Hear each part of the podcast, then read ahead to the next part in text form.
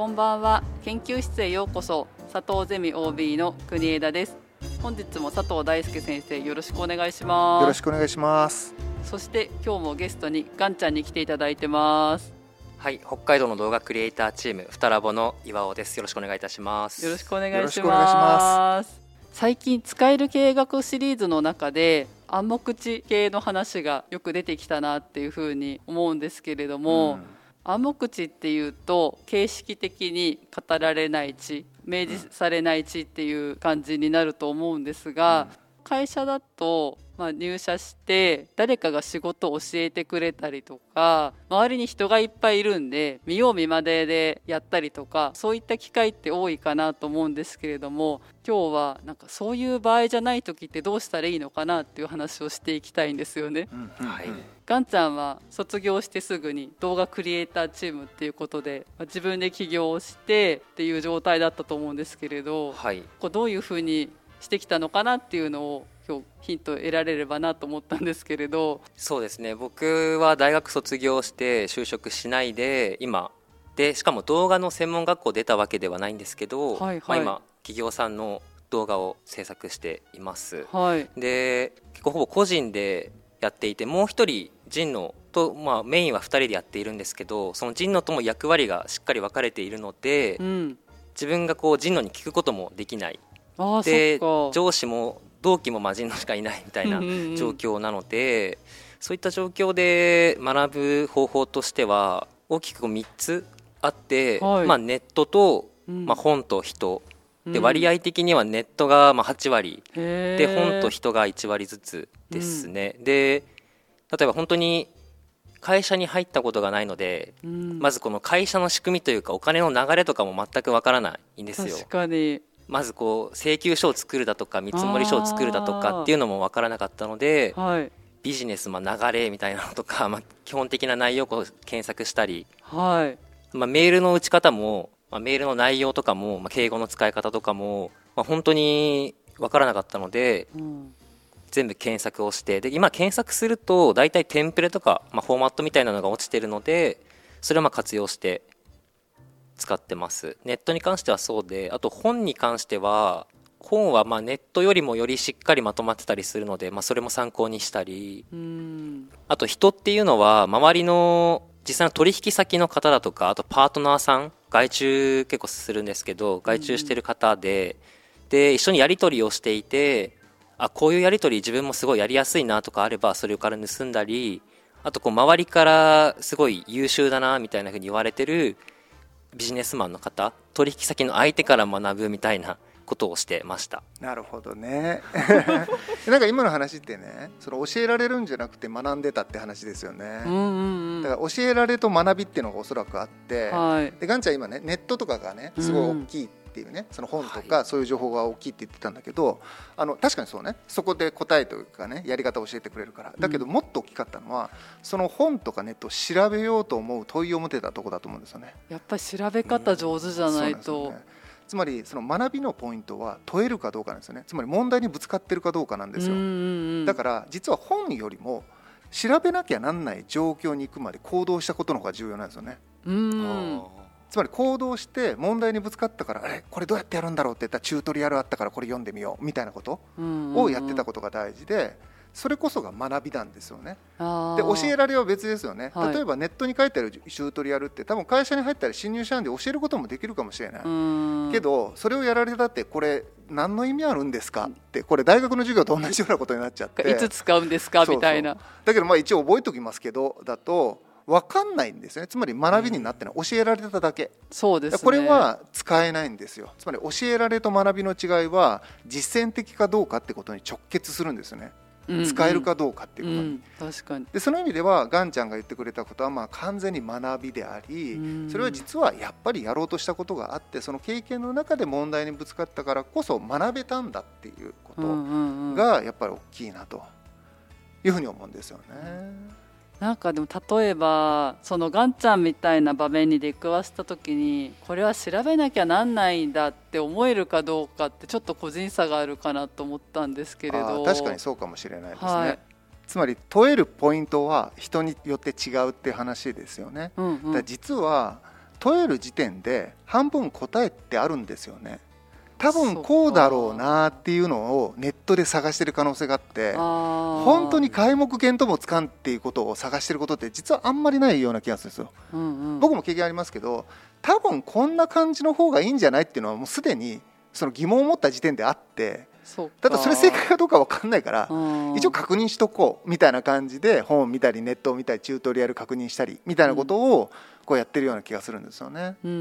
つまり当時点で仮説ってちょっと見えてるみたいなあの感じがこうあるというか。だからその意味ではやっぱりその違和感を感じるところっていうのが多分ガンちゃんとしてのその学びを進める上では一番大事だしそのガンちゃんとしてのまあ優秀さがそこにあるんじゃないかっていうふうには思いますよね。うん。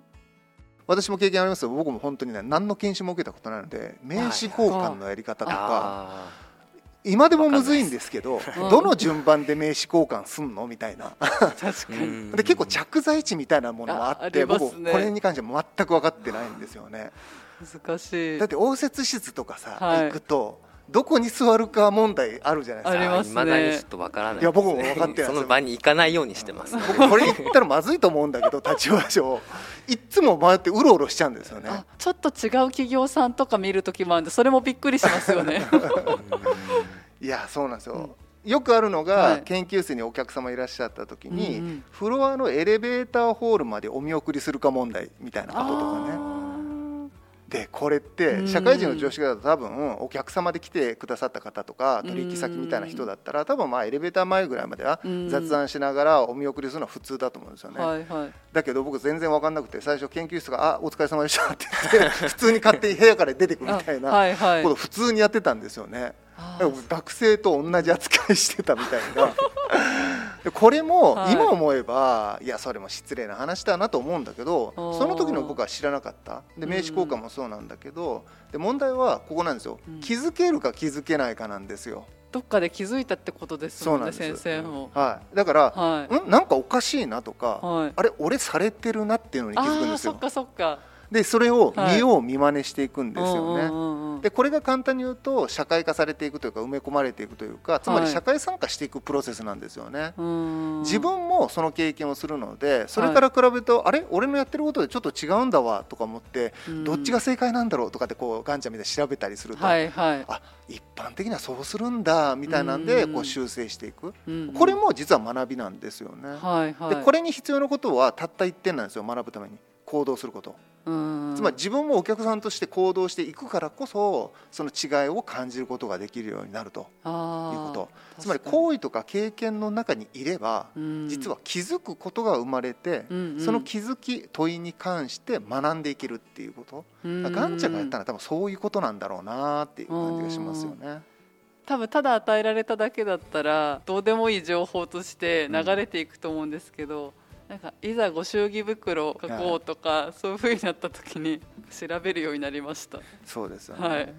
だからやっぱ答えがあるとか調べられるってことよりも、はい、調べようと思うことの方がやっぱ大事、そっか。これってなんか理屈が先か行為が先かの問題のような気もするんですよね。そうですね。僕たちが本当に納得的に理解をするつまり学びをする時ってのは多分行為が先で理解後なんですよね。うんうん、だけど学校型の勉強って理解が先で行為後じゃないですか、はい、先に理解しとけと後で使えるからじゃないですか、うんうん、だけどこれだとピンとこない？さっき僕が言った言い方で言うと教えられになっちゃうんですよ、ね、はい、だから学びとして納得いくような知識を得ていくっていうことはやっぱり行為経験が先にあってその中で問いを感じることで答えを見つけてていくことが一番納得感ある単純にはそういう構造な気がするんですよね。まあ、これが多分実践的に学ぶってことなのかなっていう感じはねしますけど。これ考えるとねガンちゃんみたいにそのいわゆる研修みたいなの受けなくても恐るるに足らずなんだって思いますよね。思います、うん、なんかそれどころかあの私入社した時にちゃんと研修やってもらったんですけど、はい。あれってどれほどの意味があったのかなって今と思えば。結局電話の取り方とかだって、まあ、研修で教えてもらうんですけどやっぱり現場でですね、何本も取る方が圧倒的に勉強になるので、それ考えたらやっぱり研修って いやそうですよね、はい、それ研修いわゆる勉強なんですよね、はいだから学校の勉強もそうだけど将来役に立つから覚えとけって話ですよね。うんそうですねだから多分教える側もそこで納得いくとは思ってないんですよね。あ頭の中にこういうことを習ったって目次だけは置いておきなよと。だから本当に必要になった時に中身覚えてなくても目次あればもう一回勉強しようと思えるよねと。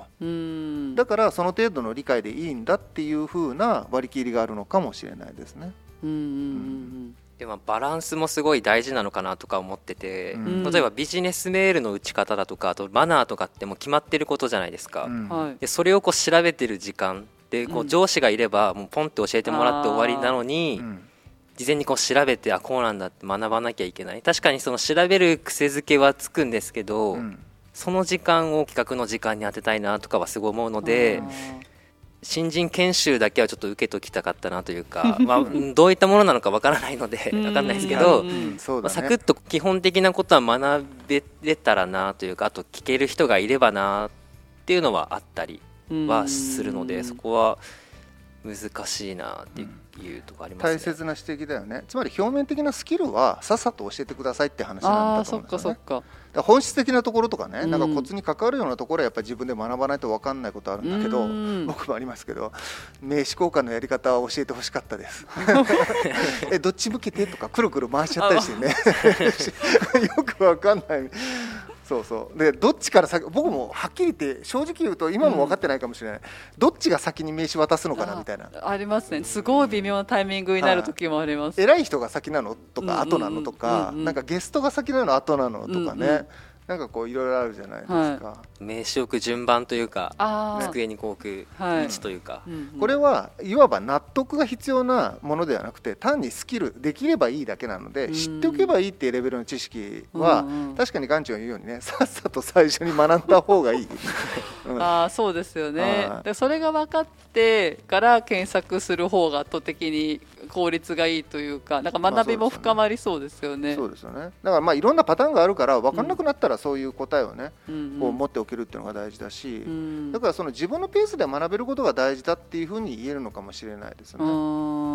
うん、でも今の時代ってそういう時代ですよね。はい、テクノロジーが例えば YouTube のチュートリアルとかがたくさんあるから。疑問にぶつかった時に弾けるってすごいと思うんですよ。いや思います。ガンちゃんさっき言ったように、うん、教えてほしい時に上司がいてくれたらなって思うことが、うん、今やチュートリアルがそれを代わりにやってくれてる、うん、っていうのすごくあるよね。俺も動画編集を最初にその、最近コロナになってね覚えようとした時に、はいやっぱそのアドビのねプレミアとか使うと、やっぱチュートリアルたくさんあるの、すごくありがたくって、だから自分のその疑問に対するチュートリアルを見ればそこで学べる、でこれなかったら本読むのちょっと大変だしどこに書いてあるか分かんない、うん、そうなんですよね。スクール通うのもちょっとコスト的にも無理だなとか、時間的にもね、もうん、そう考えるとチュートリアルって最強なんですよね。めっちゃありがたいですよね、だからその意味ではそういういわゆるスキル的な知識っていうのはもうかなりそのチュートリアルで代替されていくんじゃないかっていうふうにだからコツみたいなねちょっと深いものはもしかしたら対,、対面とかね直接的じゃないとダメなんだけどそういうそのスキル的なものは結構ね簡単に学べる時代になったのはすごくいいことですよね。うん、そうすると、まあ、長年のコツとか勘とかっていうものを、うんガちゃんのお話聞いてるとこだわらなくてもいいのかなっていう感じに。まあそうですよね、はい、なんかその正解感みたいなものをそんなに重視しなくてもいいってことなんだと思うんですよね、うんうん、その自分なりの答えでやっていてその中で必要な情報っていうのは手に入れることになるし、うん、むしろその方がまあ納得感があるというか、はい、になるっていうこともあるわけだから、うんうん、その意味ではまあ楽観的に行為を始めても構わないし正解を知らなくても行動を起こしても全然ありだよねっていうことなんだと思うんですよね。だからなんかこう正解にそんなに一気をしなくてもいいし、うんうん、正しいことが分かってなくてもまず行動してみようっていうのは、うんうん、実はそんなにリスクないし、うん、やってる中でねさっきのチュートリアルみたいな話もありますし、はい、必要な正解は手に入れることそんなに難しくもないというふうになると、やっぱり結論としてまず行動してみてもいいんじゃないのみたいなところにね落ち着くような気がするんですよね。はい、うん。また新しいやり方を見つけて元のやり方よりも良くなったりするかもしれないですよね。そうなんですよね。だからその規定のねその正解だとバリエーションないじゃないですか。だからみんな同じような答えしか出さないし自分らしさ出せないから、うんうん、される側もそうだけどやっぱする側もつまんないですよね、うん、自分じゃなくてもできることって仕事としてつまんないじゃないですか。つまんないです。その意味ではやっぱりそれがもし嫌だと思ったらやっぱりその自分なりにこう行動してみるしかないわけで、うんうん、答えない方がいいんですよねその場合はね、ね、正解がない方が、うんうん、そのぐらい、うん、なんか楽観的でいいような気がしますね。始めていく中で必要な情報を検索してで結構周り見てると実はこれやりたいんだけどやってないっていう人がいて、うんうんうん。でもそのやり方わかんないんだよねって言うんですけど、うん、今ってもうネットに本当にいくらでも書いてるんですよ。例えばアイドルのなり方だとかアイドルになりたいんだけどみたいな、うん、でもなり方とかもいくらでも書いてるのでそれをこう一個一個試していくとか、うん、なんかこう検索する癖はかなり大事かなっていうのは個人的に思います。友達と飲み会とかで、はい、みんなこう調べながらも話したりしてるんですよね。分かんないことあったら常にこう検索をしてって感じなので。なんかね自分以外のところから情報をね獲得することの敷居が下がってるわけだから、それは便利なものとして何も躊躇することないし、どんどんこう活用していってもいいっていうことなんだと思うんですよね。はい、からその自分の頭の中で考えたい人と、外からの知識をどんどん使っていこうっていう人と多分世の中には2種類いますよね。あそうかもしれない、うん、で今のメッセージはガンちゃんはもうそれは楽観的に外の知識はそれは必要なに応じて使えるものはどんどん使っていった方がいいと思うし、それが自分のオリジナリティを減らすものにはならないんだよっていう話だと思うんですよね。多分逆に調べない人って自分の言葉で言わなきゃとか自分のオリジナルのアイデアでなんか表現しなきゃとかって思い込んじゃってる人だと思うんですよね。だけどいくら調べたところでそれはあるある意味正解しか出てこないわけで、うん、正解どれだけ並び立てても自分のオリジナリティには影響しないわけだから、うん、だから調べられるもんはいくらでも調べてもいい、うん、ただ本当に必要なことは多分調べても出てこないんだって話だと思うんですよね、だから調べられる限りにおいては調べたらいいんですよ、調べても出てこない時に自分なりの答えを作っていくっていうようなことでいいわけだからまあガンちゃん言うよねいや検索できるものを 検索したらいいっしょっていうね 僕もそれは同感だし僕も結構ね検索ちょこちょこねえ便利ですよこの言葉の意味ちょっと分かんないとかねなんかそういうレベルだと思うんだけど、うん、なんかそういうふうな感じで使えるとねいいですよね。いやまとめていただいてありがとうございます。ガンちゃん今日はありがとうございました。ありがとうございました。はい、ありがとうございました。本日も最後まで聞いていただきありがとうございました。番組への感想はツイッターにハッシュタグ剣おしゃをつけて投稿してください。剣は研究室の剣あとはひらがなです。Google フォームからのお便りもお待ちしております。もしこの番組が気に入っていただけましたらフォローしていただけると嬉しいです。